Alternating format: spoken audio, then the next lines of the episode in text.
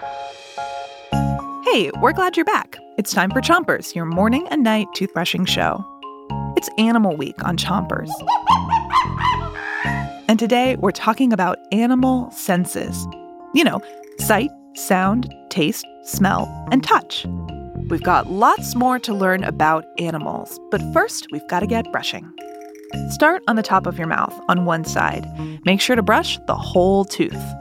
Three, two, one, brush! This morning, we asked you what a perfume bottle, a whistle, and a hula hoop had to do with animal senses. And the answer is each of these items is just like the way that some animals talk to each other. They use smells, sounds, and body language.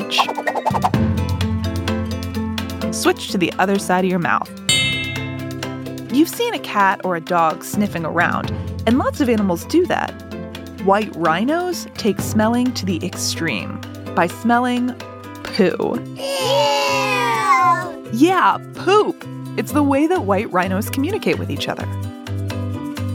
White rhinos use dung middens, or giant piles of poop, to find out what's new with their friends. It's time to switch your brushing to the bottom of your mouth. Keep brushing in those little circles. Okay, what about sound? What if you didn't need a phone to call somebody in another state? That's what elephants can do. Elephants can make sounds that travel for miles and miles and miles. And are so low that humans can't even hear them. Switch your brushing to the other side of the bottom of your mouth. Have you heard a crow crow? It sounds like this. There's a type of bird that looks very similar to a crow, but it has a different way of communicating. The bird is called a jackdaw. Jackdaws use body language to communicate, specifically, staring contests. Jackdaws have staring contests with other birds. When another bird comes around, the jackdaw will stare them away.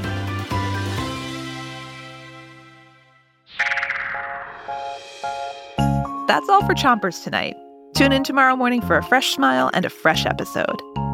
And as always, three, two, one, spit!